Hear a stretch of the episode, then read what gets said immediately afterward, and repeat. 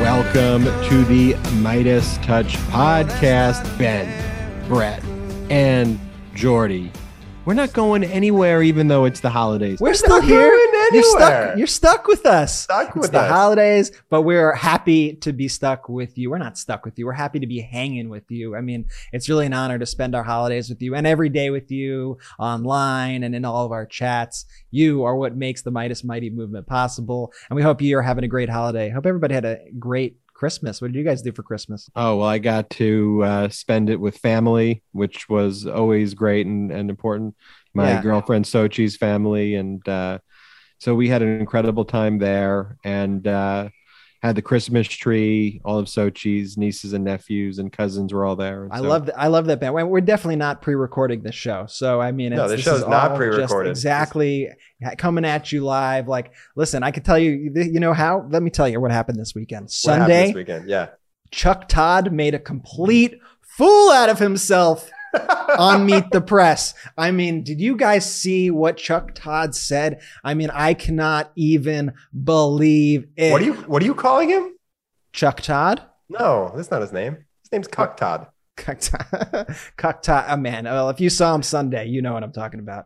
Um, and don't even get me started on the latest from Boebert and Marjorie Taylor Greene. Those two are just totally out of control. I just don't even know what to even do about that at this point. And um, Republicans just keep getting crazier.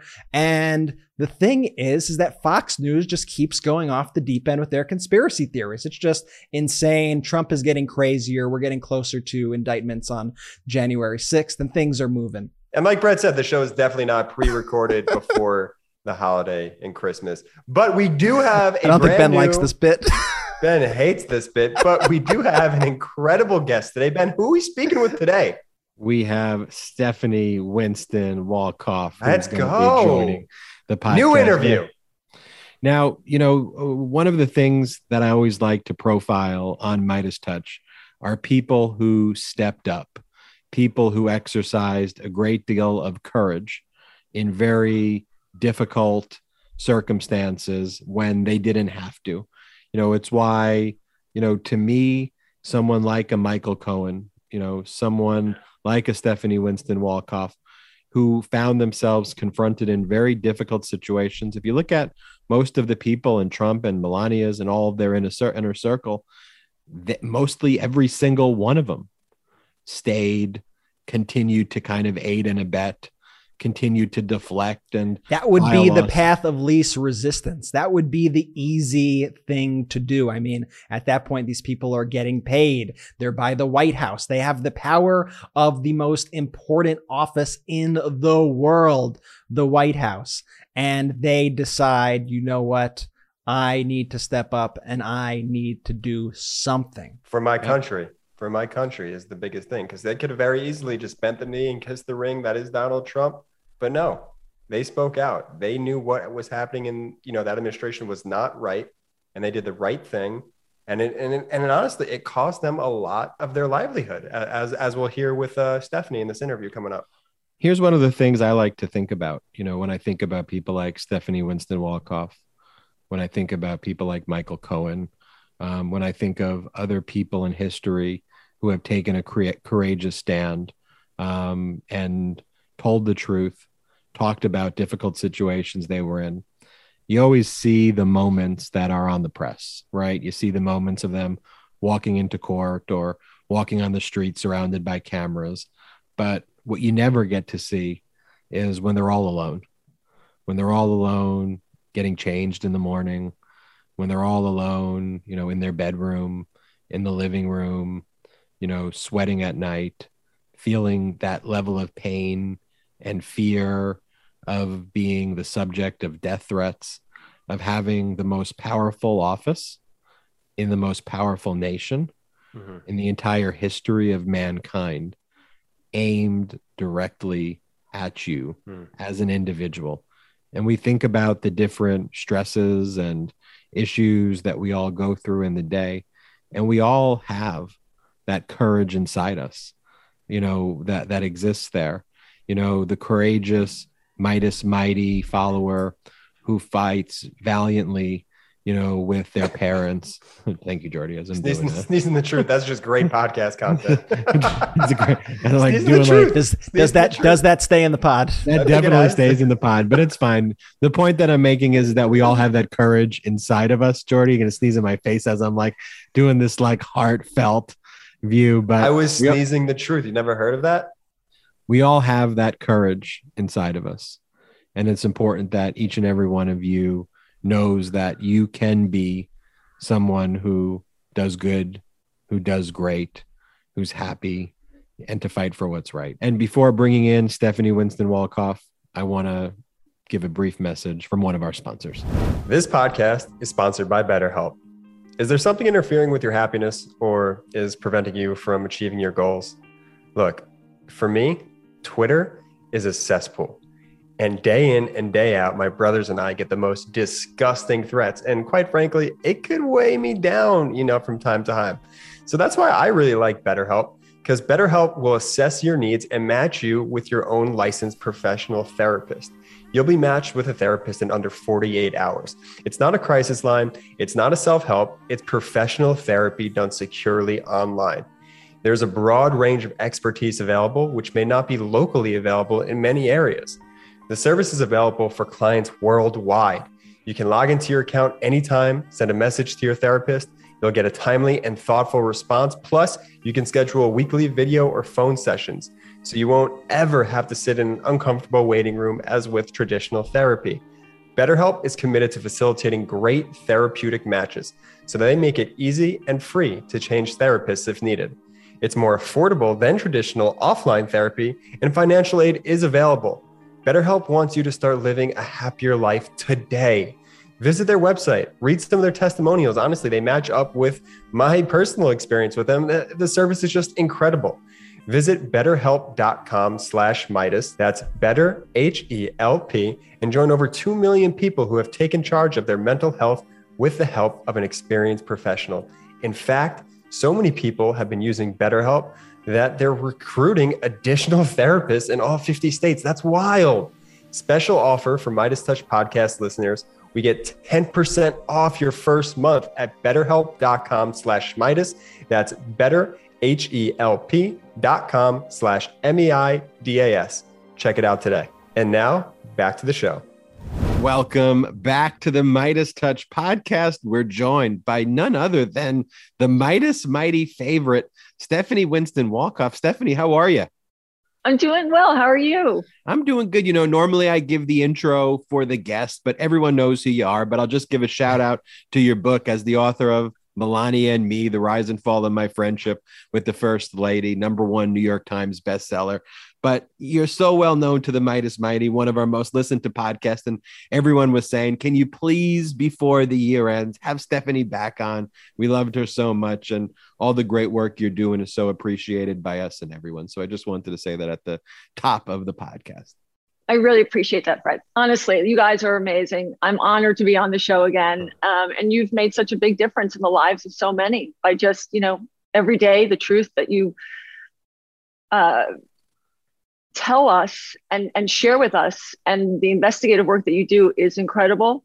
And it's um, not done by enough people. So I'm most grateful. And I know a lot of people that I know are too. So thank, thank you to the three of you for putting your lives aside and making a difference. And and you did Thank the same. you. What we like to highlight here is, you know, individual acts of courage and, you know, when people reach a breaking point and also a breaking point of saying, I need to do something. Like what's going on here is wrong. What's happening needs to stop. And I'm willing to make sacrifices um, to help other people and I can make a difference. And every, you know, our listeners know kind of our background and our story of how we were together during the pandemic and just kept seeing these Trump press conferences over and over again. And we were like, hey, we need to do something. When what was the moment for you, you know, working with Melania or being there? Like, when was the moment to you where you were like, you know what? Like, I need to do something. I need to take a stand. This is not right. And at great personal peril, I'm going to do something here that I know will benefit others, even if I'm going to expose myself to great personal harm. I'm really glad you asked me that because I still think there's a misconception as to when I um, decided to make a stand. And it was in uh, at the end of 2017. I was still working in the White House uh, for Melania, and um, I was asked to my personally um, create a one pager that was made up of what I wanted to see um, in the press regarding the $107 million inaugural funds and how it was spent. And when I saw the machinations of what was going on behind the scenes between the PIC, the Presidential Inauguration Committee, and the White House, um, and all of the inner circle, you know, really close to uh, the former president and first lady, who I considered at the time friends, and I felt I was only protecting Melania by sharing all of the information with her that I knew on a daily basis. Um, I hired a lawyer um, because it was after I had actually gone to speak to Stefan Passantino, who was the White House ethics lawyer at the time, who then went and worked at Trump Organization when Mueller had requested for him to come appear uh, before the committee. And the way to get out of that was to go work at Trump Org. Um, I had actually divulged to him what I had witnessed, what I had experienced, what I was, you know, seeing on a day-to-day basis. Um, and I was really nervous. And so the, you know, the presidential inaugural committee and some of the mischief that went on there. I know there's some things you can talk about, some things you can't talk about, but in many ways, kind of visually, it was one of the, you know, definitely it was one of the first because it had to be the first, but it was really kind of an oh shit moment where you could visually see the foreign influence individuals and foreign actors coming into Trump Tower to, you know, kind of work mischief and seeing those visuals. I mean, some of them were literally on C SPAN. They didn't do a great job even like hiding who was coming in. And it was just this moment of, holy shit, the United States of America is for sale right now. And Trump is putting all of our safety and all of our security at risk so that he could, you know, basically do what the Trumps have always done and raise money for themselves. And so I just think more attention needs to be paid to it. What's your view generally about why you think it hasn't gotten as much attention recently? I mean, there's been an insurrection, so there could be that. But, That's a good reason. But, but, but do you think it's going to be going to take a, a role more forefront as we go into 2022? I really do. I mean, the inauguration. Um, look, I, I I've said this before. I was, you know, a novice when it came to politics. I hadn't voted before. Um, I didn't know what I didn't know, and I learned a really hard lesson that you can't say yes to something unless you know who the players are and what you're actually dealing with. I mean, I was a producer. You know, it, it wasn't. You know, I was asked to produce the inauguration. I saw it as an honor. And going in and out of Trump Tower, to me, I just considered or, or, or assumed that all of those foreign people were just tenants, uh, which most of them really are, or they're not. Or again, it, it didn't I, I wasn't putting the pieces together um, at the time. Um, so what came of Trump Tower for me was um, an aha moment. Actually, it was when Rick Gates, uh, who has, um, as we all know, been um, indicted and convicted, um, actually had an all-access pass to Trump Tower, and I was following him in. And after 15 years of friendship with Melania, and actually being her senior advisor and working behind the scenes on her, you know, forward-thinking messaging and also producing the inauguration, you would think I would be able to get into Trump Tower, you know, but it wasn't. It was just for, you know, Rick Gates led the pack.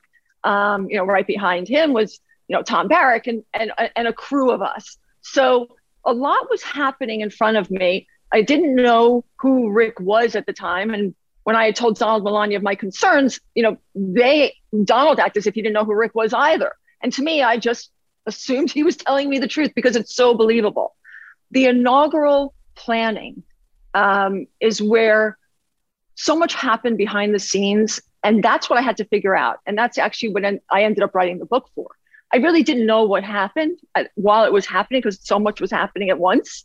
So to figure out who the players were and to see, I mean, thankfully I was never in a in a um, in a fundraising meeting. I wasn't, I didn't have access to those meetings. Again, I was, I was the loudmouth. I was the one that everyone wanted to, you know, keep out of the budget meetings. Um, I never had access to the bank accounts. I never had access to the checkbook, but I was definitely calling out all the inconsistencies and accuracies and everything that I saw from budgets to people to venues to vendors to, I mean, I, I didn't, you know, I, I would never kept quiet.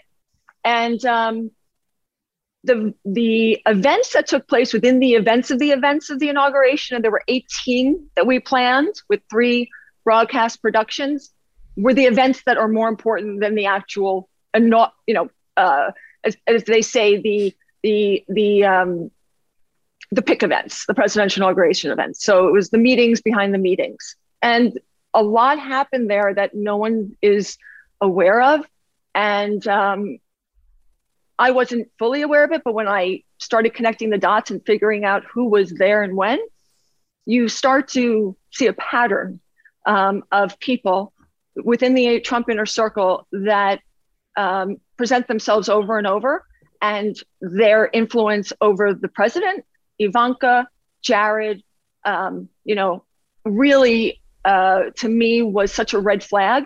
And then everything that happened at the Trump Hotel and the ability to um, you know, host events at the hotel, um, stay in, at the hotel. Um, at first, I thought maybe we were, you know, Trump was going to be doing this as a, you know, either a write off or, um, you know, comping it quite actually, because that's what I would think most people do do. But it was all about inflation and, and, and lining their own pockets. And that's when I really, um, uh, mm, I became, I was once an asset. That's when I became a problem to them, is when I originally, so actually, it's before I was even in the White House.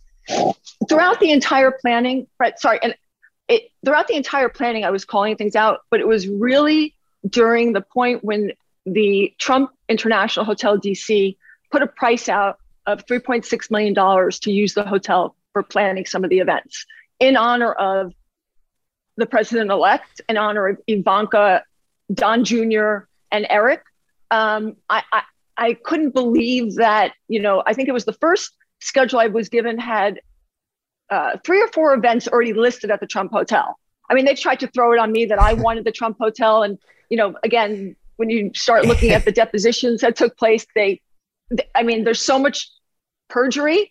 It's unbelievable. And just dissecting that, I had a really great time reading that thousand page deposition um, regarding the United sure. States Attorney General for the District of Columbia's, um, you know, case against the presidential inauguration, the Trump organization, the Trump International Hotel. Um, there's and I'm sorry I am just going on and on. There's no, just please. so no, much please. that well, it's just so it's so wild because you know, with the perspective now of this being like five years removed, it's hard. It's easy to forget that the criminality from the Trump administration didn't only begin on day one, but began on day like negative 100. Like it began actually it's, even before while they were even planning for the inauguration. That's when the criminality began. He didn't even have to step into the White House. You mentioned some stuff about, you know, you noticed some red flags and some things that people don't even quite know from the day. Is there any moments that stand out in your mind that you might be able to share with us? Well, I did talk about it. You know, um, I, I wrote about it, but to, to speak about it, it's just that moment of when Donald Trump said to me when I was sitting in Trump Tower at their dining room table while Melania was sitting next to me and Donald was standing over us on the other side of the table. And I told him that Rick Gates was basically running the inaugural. And it, just in the very beginning, it sent me my contract. He looked at me and he goes, Rick, who's Rick Gates? Rick, Rick Gates? And then he goes off and he looks over and he goes, That son of a bitch stole $750,000 from me. Now, I knew nothing about who Rick Gates was before, after, during. I actually since subsequently have printed out a picture that I pulled up online and made it really big and put it on my desk with Donald in his red tie with Rick standing like two inches away from him. And this was before I even got involved. So that's when I was like, oh my God, I really am. Like, I, I would have given the guy Trump my two arms, believing him that mm-hmm. he did not know who Rick Gates was. And so I go back to that all the time, but that was a red flag to me that, um, you know, too much was happening too quickly. And I was brought in to produce two events, and those two events grew to 18 events. They grew into from, you know, um, productions of uh, inaugural dinners to broadcast productions um, that budgets were just pre-approved um, numbers that to me I'd never seen before.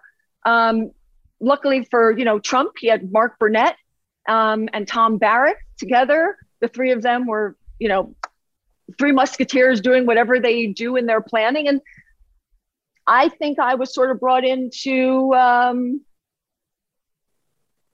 I think I was brought in to produce the inauguration, but I also think I was brought in as a backup that if anything went wrong, um, there would be someone who uh, would take the fall for everyone, and it actually worked. You were the you were the scapegoat. Well, I really was only because, and not only because, but I think because of my friendship with Melania, or I know because of my friendship with Melania, even though it was Ivanka who asked, who told Tom Barrack about my work. Um, it was my friendship with Melania that I said yes to producing the inauguration and even getting involved in this because I believe that it was an honor to ask to be to produce the inauguration, but as well as helping a friend who otherwise wouldn't have been able to really right say or do much. I think one of the wild things is, but for your instinct to preserve documents, text messages, emails, all your correspondence, you could have been in criminal trouble for the inauguration, but you were smart. You held on to every text message, every everything. And in a world now where we're speaking about text messages often, as we see all these text messages revealed with the January 6th committee, I know that you yourself have some text messages of your own. Um, I saw you recently posted one. I was wondering if you could just elaborate on what this text means. You posted it on December 14th. It was a text. Uh, this text was from February 13th, 2018. It says, We're all set. Moving forward on Thursday, plan is that Maggie Haberman will run the story on Thursday per Tom B, and they will also then give the package to Hannity and Ingraham, two names who, of course, were uh, we're very familiar with over these past couple of weeks, who were also involved in receiving texts uh, throughout January 6th. Co- could you explain just who sent this text? What is this text about? What's the meaning of it? And why did you feel like it was a good time to post it? So the presidential inauguration committee chairman was Tom Barrack. That's who Tom B is. Um, Maggie Haberman was the friendly within the White House, the New York Times reporter journalist who um, was going to be given the exclusive as to the release of the Form 990, which is what is given to the Federal Elections Committee um, as to how $107 million was spent in the planning of the inauguration. Um, that text was sent to me by Heather Martin, Heather Martin was the uh, chief financial officer and treasurer of the Presidential Inauguration Committee, who worked with Douglas Ammerman and Jeff Larson of the RNC. Heather then became the CFO at the White House and oversaw the presidential budgets there. Um, she was someone who I worked with day in and day out. In the planning of the inauguration, she oversaw the budget with Sarah Armstrong. They pre approved the $25 million that went to inaugural productions.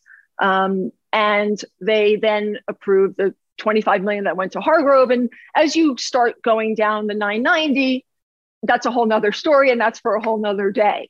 But they, you know, personally checkmarked the funds that were being used and what they were being used for.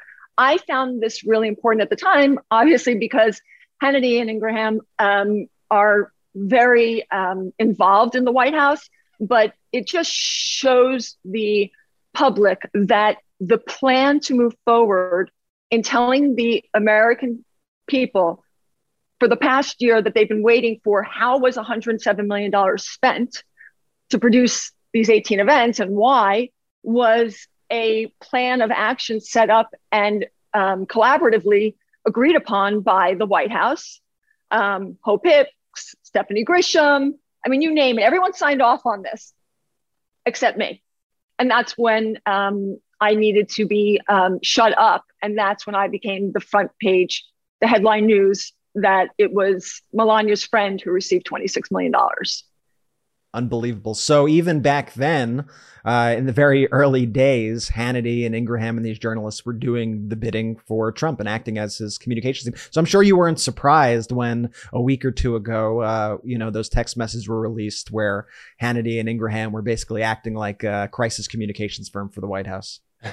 and they've January been 6th. the crisis communications plan you know, uh, uh, firm basically i mean they really are and that's i mean look rupert murdoch is donald's you know bro like he really is like they have a bromance and um, they have always worked together in whether it be releasing, you know, nude pictures, whether it be a headline about them getting, you know, Melania and Donald getting engaged. I mean, it is so constructed. People think that things happen by chance. Nothing happens by chance with the Trumps, nor with um, the release of certain and we documents. try to remind our listeners, Stephanie, that you know everyone gets focused on Fox News, but Rupert Murdoch owns newspapers throughout the country. He owns t- throughout the world, tabloids throughout the world, radio stations throughout the world. So when they have a message that they want to get out, they could get it out in a variety of different ways. They could get it out as gossip in a gossip rag. They could get it out as you know, quote unquote, hard news through a newspaper. They have ways of funneling their information to anybody, basically laundering information directly from the White House. That wasn't the biggest point, though. I got there, Brett. Though Stephanie, you believe that they were leaking their own nude photos, and that and that that was strategically placed in these papers. Well, I think that um, Donald needed the the attention to be um, taken away from him. Um, and if you actually look at the timeline as to when they were released, what was going on with him, um, you'll see that it was a great deterrent. And that is what, you know, Donald is the master of.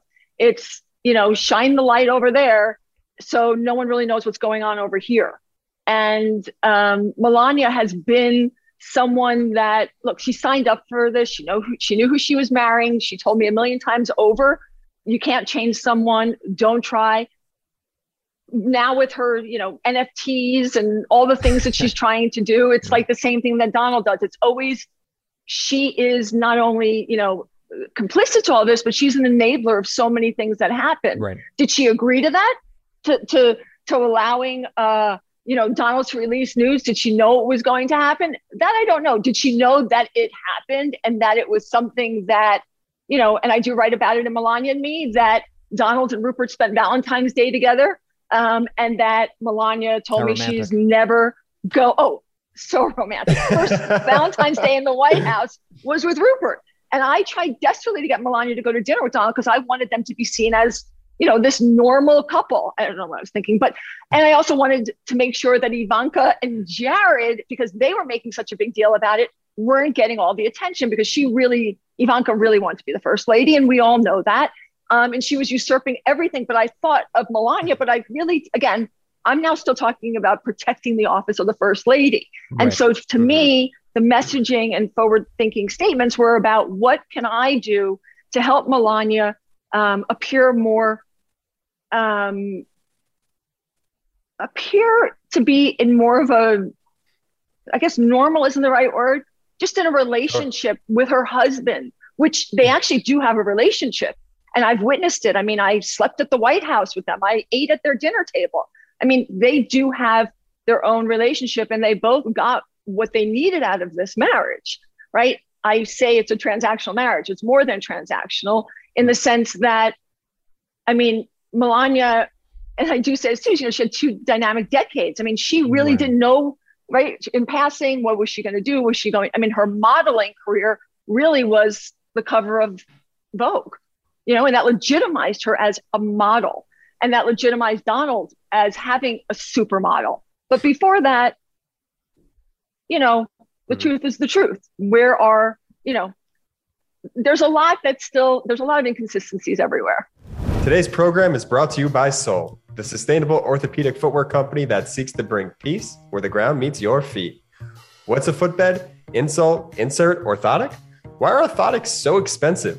What's the fuss anyway?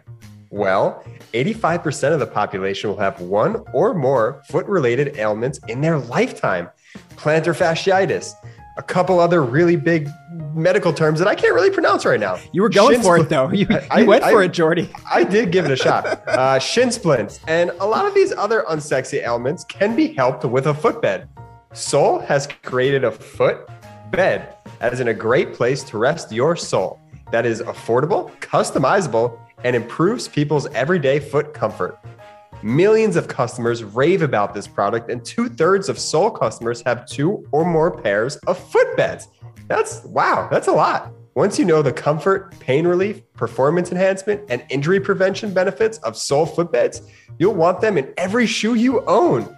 What's more is Sole created its own recycling program, Recork, to collect and upcycle used wine corks to make its products. So far, Recork has collected over 125 million wine stoppers. Jeez! That get grounded down and reused into the company's own footbeds and shoes. Guys, circularity exists. Sole has an amazing offer for first-time customers of 50% off through yoursole.com slash Meidas. So you can try Sole for yourself. Promo code is Meidas. We're so confident that you'll love this that we'll also offer a 90 day money back guarantee. Very hard to go wrong, folks. The MeidasTouch offer is applicable to all items on the Sole store, be it footbeds or footwear. So go to yoursole.com slash Meidas. That's Y O U R S O L E dot com slash M E I D A S. So you can try Sole for yourself. Promo code Meidas. And now back to the show. So you and Melania obviously had very earnest and candid conversations. Who was her least favorite kid? um, I try not to talk about the kids because, you know, I, respectfully to um, them, I feel they need to have their their um, privacy, and that's referring to Barron. As Right, far as yeah. right, Yeah, well, the like, rest of them, Yeah, yeah, yeah, yeah, yeah. The rest Well, of them I don't are fine. consider- No, no, they're not kids. They are the most unscrupulous. like, they, they, I, I've never met such. Um, I don't even know the right word to use on air, um, so I won't It's go there. it's a podcast, but- so you could Yeah. you could be uncensored. You could say whatever you want. Oh, that's true. Okay, so I would definitely say Ivanka. Um, I don't think many people are surprised about that, but I do think that people had this misconception that this was a happy family. That there, yeah, maybe there was some intrigue between all of them, but no, this was like real palace intrigue. This was, I mean, they loathed, right? It was there was no, um, it- it- they just made it work. They made it work. Um, they kept themselves separate, even though uh, you know, Ivanka tried to do a lot that Melania wanted to do, and Melania had the ability. Again, I was a pain in the ass for Ivanka because every time she tried to do something, I was there. You know, I- I was I was the only bully pit. I was the only You were the- person there you protecting you were you were a like a blocker. bodyguard. Yeah, you. I really was. That East Wing, when Jared's people came over to look at the at the office space, I literally was on the floor like with post-its, like conference room, communications room, staff staff office, because Wow. they really planned on taking it all over. Wow. And so I think that explains also, Jordy, sorry, sorry to interrupt your flow. Uh, there was the video from, you know, when they held the uh, RNC event on the White House lawn, which I still cannot believe they did that event. But if you remember, there was the moment where Ivanka walks past Melania and you just see the daggers, the daggers Oh. from her eyes shoot as she walks past. Well, let me tell you, that event is what threw me over the top. Really. Is uh, the following day, I started writing an article for the Daily Beast, and it was titled um, "Blood on Her Hands." And I, I have to tell you, Melania, not that moment. That moment was typical for me, right? I'd seen it. I, Melania, and I had laughed at Ivanka. Melania, you know, we also cried. I mean, I cried. Melania never, when Melania cried, it was a laugh. She laughed so hard that she would have tears in her eyes, but she never cried in front of me. I cried all the time. And, um, but that day to actually see them use the White House as their backdrop um, really infuriated me. And I found it to be so inappropriate that I um, began to get myself more involved in, in the trenches of not just who Melania is as a person, but how she was using politically using the office to help Donald. So to that, how do you think Melania will be remembered 20, 40, 60 years down the line? Well, I think that I have crashed the or or yeah, I, I think that I've I've I've helped um, crash the notion that she is a mysterious sphinx-like figure. Um, at least I hope I did, because that had been my um, goal in all of my interviews was to make sure that people didn't have this feeling of empathy towards this woman who they felt was locked up and imprisoned by Donald, because no way, shape, or form is she. Mhm. Um, again, I had, and I know how difficult it is for people to understand because it took me so long myself to come to terms with that. Because on the outside, you see this beautiful woman. You you I mean, many people correlate beauty on the outside. You think, oh, maybe that's a you know it's a beautiful person, but that's all she is, right? There's mm. there the the she is skin deep, and it's unfortunate. And um, when I see her posts, when I see that she's doing something for children, um, you know, I think back when I actually um, was working with experts and think tanks and people that genuinely care about children and are making a difference. And she went along with it, but, and I believed she cared. And I wish she had so told me that she just doesn't give a shit. Right. And that she had no plans to do anything except, you know, play dress up because I wouldn't have given up my life to move to DC to not only just plan the inauguration, but to set up the East Wing for her and um, and to create her initiative and work with Yale University, um, social emotional learning, and all the other people that um, came to the table to actually really work on a platform that when I was thrown under the bus, it ended and, and moved away with me. Let me ask you this, Stephanie, also. You mentioned the NFTs, you mentioned kind of a bunch of the things that she's doing now. Does that surprise you? um, like the the current behavior and the current conduct? And let me ask you that one first because the next one is going to be a good one and it involves Jen. So let me ask you the first one. Does that surprise you? Does it surprise me that Melania is doing NFTs? Not just NFTs, think- just all of the conduct post presidency, you know, and and you know, doing NFTs like that's not exactly keeping the lowest of profiles. Um, so in a nutshell, I do remember when um, there were articles written about Melania in which she actually sued um, the Daily Mail and, and a few other journalists for writing things about her past that were not true.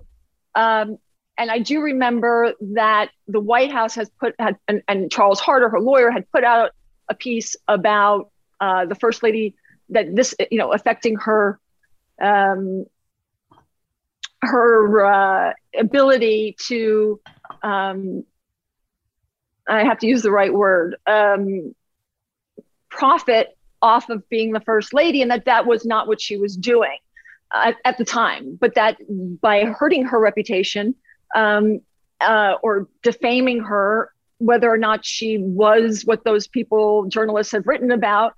Um, let me go back and answer that question. I am not surprised at all by Melania taking a back seat to um, disappearing after Donald has lost. That is who she is. She likes to remain in the background. But if there is an opportunity for Melania to make her own money and to uh, still need to be relevant because she needs it, um, as many people say she doesn't, it's her way of doing it without actually having to come out to the public, right? She is, you don't see her speaking about it. You don't see her mm-hmm. in an interview. You don't hear her voice. You don't, right? She's not writing the press releases. She's not doing any of that. So for her, do, am I surprised? I'm not surprised by anything because it's other people that are actually helping her move along. It's the same thing when she, you know, had her, her own cosmetic line. Right. Um, it was, you know, Melania Trump. Um, but it actually just, I'm sorry, it was just Melania because Ivanka already was using the you know trademark of Trump on the Ivanka Trump everything. So you know Melania didn't have that opportunity to use Trump. So Melania didn't do so great, and it did well, but it didn't do so great. The company closed down, and I think this is now her opportunity to um, use the good graces of the American people who still actually believe that they are decent people, um, and beyond that, think that the election was stolen, which is um, Melania's ability right now, I guess, before Donald um, gets indicted or convicted or arrested or something, to make sure that she gets her fair time to make something off of at least being the first lady. As we're recording this in the holiday season, famously in your conversations with her, we know that um, she clearly hates Christmas. Well, here's the thing I can't say. oh my God. So I can't say whether or not she hates Christmas because it's all about gift giving, but I do know that she hated planning the Christmas activities at the White House. And we all know that, right? Obviously. Um, I put out the tape, and there's something I do want to say about the tapes, if that's okay. Go for it. I think it's important for people to understand that I never pressed record on Melania until after, and this was in 2018, after she told me that she was going to actually, it was right after she had told me she had met with the White House counsel and they told her that there was a possible uh, investigation into the presidential inauguration committee. And she was not going to be allowed to say anything on my behalf, that I wasn't involved, that, you know, however, she knew the truth. She knew that I'd hired a lawyer. She knew everything. But she was going to have to, obviously, in her mind, she felt she was going to have to live by what the White House counsel told her, which was that Donald and she were putting out a, a statement that they were, you know, very upset how the money was spent and that they were throwing this on me. It was after that conversation. And it wasn't even like a pre planned um, moment for me. It was a, a petrified moment when everything that I had been saying to she and Donald were coming true, but it was now being placed on the blame on me as me opposed to me being the one saying to them, all of these people are doing these things they Stephanie, shouldn't be doing. I, I want to break it down for you just so the people know. Like, please do. You, you you were being set up, and you realized you were being set up to take the fall, and they were recording you. They were putting you in a position where all of the conduct that they engaged in, which we won't characterize other than to say it's all being investigated um, at very high levels. You were their fall person. And in the Trump orbit, they always have a fall person in different layers. And the moment you realized you were their fall person, you had to take steps to protect yourselves. And but for being the fall person, you wouldn't have done that. And before that, the reason one of the reasons they made you the fall person is because you wouldn't take their shit, right? You wouldn't sit there and allow them to do things that are being investigated for being unlawful and you would call about for it. So you were the fall person. You weren't playing ball. They were going to pin this all on you. And you said, not only do I have to protect myself, but I have to protect the country. And then with releasing those recordings, I, you know, I don't even think you have to make any defense of it. Like you risked your life. I want people to know that, like the death threats and everything that you've gone through, you risked your life to in in showing those and showing those recordings. I bet you you get death threats frequently, right? Enough that it's look. Any death threat standing, getting but you've gotten multiple death threats and yes and standing up to these people. Go ahead. No i, I was going to say you know standing up to the the trumps and their inner circle is a scary process. Um, and that's why i believe melania had my back and I had hers because I felt like it was the two of us against everyone else at the beginning. I kept my shades closed for two years after all of this had happened. Um, I don't say that lightly. Um, there is a, a, a, a group of them or group of Trump's inner circle that you can that everyone's aware of, and they've been out, you know, in the news and the headlines. But there is such a constituency that no one is aware of, and there's also a constituency that no one's even focused on yet that is in the front, that are on the front lines. So there are a lot of um, cronies that are willing to do anything. And I'm not talking about supporters. I'm talking about individuals that are involved in the machinations of this group of, um, you know. So yes, I I was frightened, and I have to tell you, what was one of the worst things, and and Jordy brought this up earlier, was that when the Southern District of New York sent me a grand jury subpoena, I was not seen as a, and this was in um, October of 2018. I didn't know if I was a witness or if I was being investigated because of what the headlines had done. And so it took that interview for the prosecutors to understand my role and involvement you know, because they had heard the recordings that Michael Cohen had taped of me. And that's what opened up the SDNY's investigation. From that, the fear of knowing that I was being held liable for the criminal activities and behaviors of others um, wouldn't fly by me. And not only did not have to fly by me, I have always been a record keeper. I have always been someone who is so type A it's scary and that's one of my problems is i'm so laser focused and i have tunnel vision when i get involved in something and so should i have run away yes I but I wouldn't back out of something I agreed to do. And loyalty is my Achilles heel. Stephanie, in regards to any of the current ongoing investigation into investigations into Trump and the Trump family, have you been contacted? I, I don't even know if you'd be able to necessarily tell us, but have you been contacted by any, you know, AGs, DAs, anybody as as part of these investigations to get information on what you may know? I've been involved in um, three different investigations. I can't talk about them, um, but I um, know they're ongoing, and um, one is definitely moving forward. Uh, and that one I can actually speak about, which is the United States Attorney General for the District of Columbia's. It's a it's a civil suit um, with Attorney General Karl Racine, and as the lead witness um, for that investigation into the spending at the Trump International Hotel, um, I, you know, again was not okay with the family lining their own pockets and being the beneficiaries of monies coming in from the even though it was privately raised from the inauguration into um, and for Trump and Ivanka, Don Jr. and Eric. So uh, I understand that that um, case is now going to trial.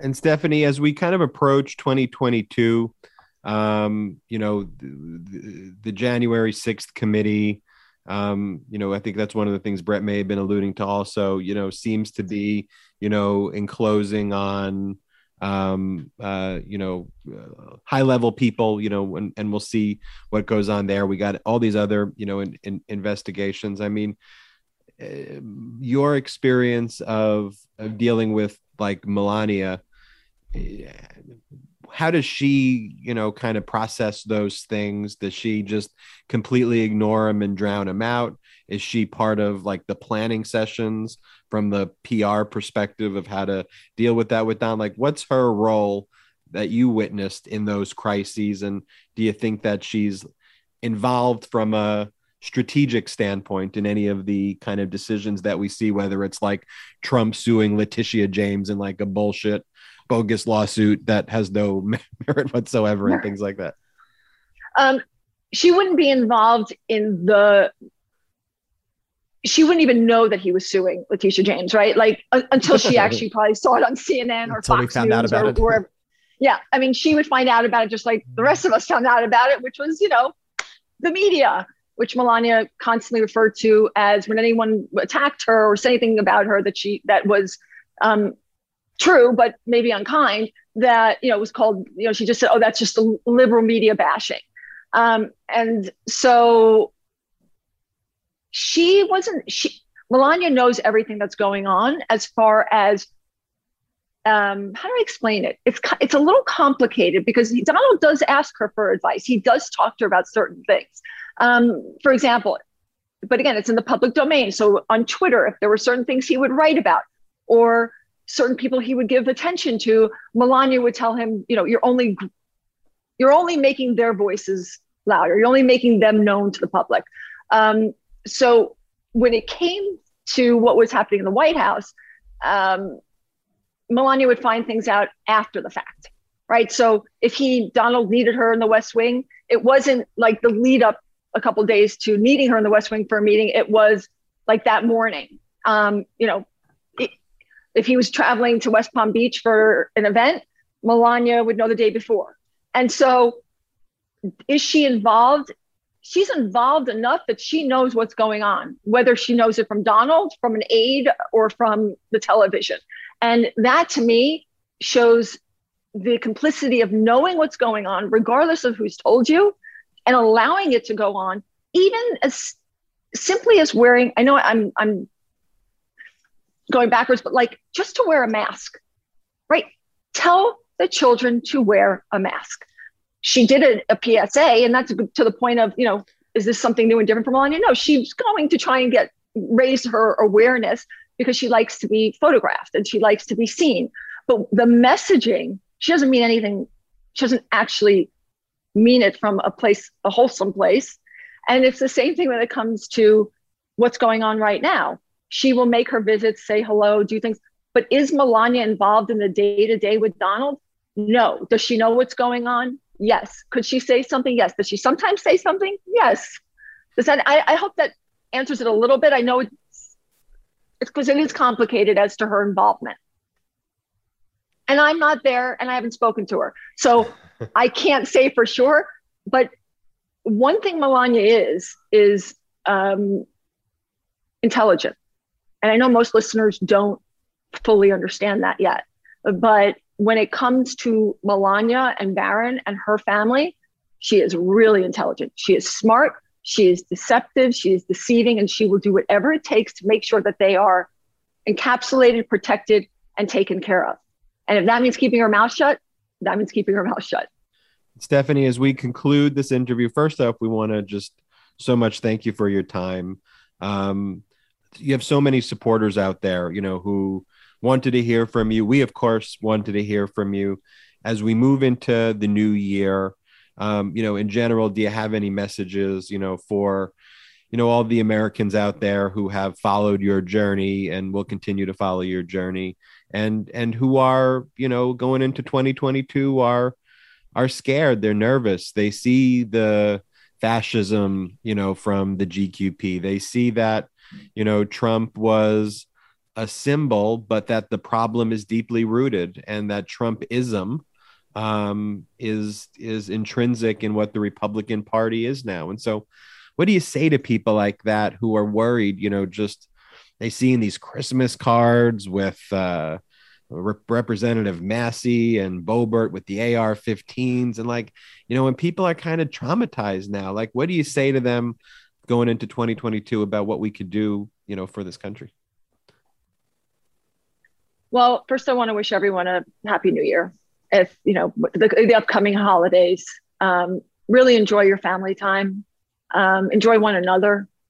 Uh, but I relate to everyone that feels scared or um, uncertainty with the future. But what I have to say is to always remain um, strong because we're all going to get depressed. We're all going to, I mean, I have PTSD from everything that I experienced. I mean, and I know the country has PTSD just witnessing it. Yeah. So my messaging really is that I do believe that justice will be served. And I do believe that there are enough of us, um, there's never enough, but there are many of us that have tried to um, educate and, and, and, raise awareness as to the who, true identity of the Trump family and their inner circle of, of people. That um, everything that they say, I understand people who follow them believe them, but they really, people need to really take a big step back and understand how deceptive everything is mm-hmm. and how um, this family lies, right? It is, it is all about perception for them.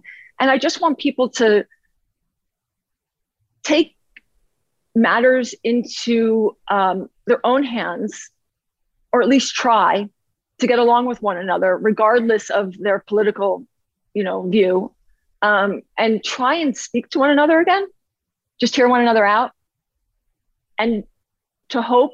And I'm look at the January 6th committee and and and the unbelievable strength of Liz Cheney and her team, um, or the team itself. And I'm thankful you know, we ought to be thankful. I'm thankful that the January 6th committee was formed. I'm thankful for all the voices out there like you guys, MeidasTouch, in being a voice of truth. Um, and I do say this isn't about left versus right, but right versus wrong. I just wish everyone would um, take care of themselves, you know, get their their first shot of of of um, you know their COVID shot, get their second shot, get their booster shot, and we've seen the science it works. And um, I've had my booster shot. And regardless of what happens to Trump personally, is separate of what we as a country need to do. And I just, you know, I know you guys leave yourselves open to anyone that wants to have a conversation. I leave myself open to anyone that wants to have a conversation to get to the bottom of the truth.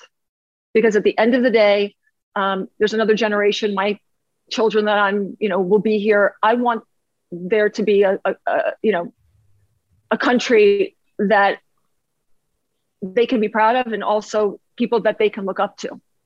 Well, I'm sure they're proud of you. The country and the nation is proud of you and owes you a great uh, great gratitude. And so thank you for everything.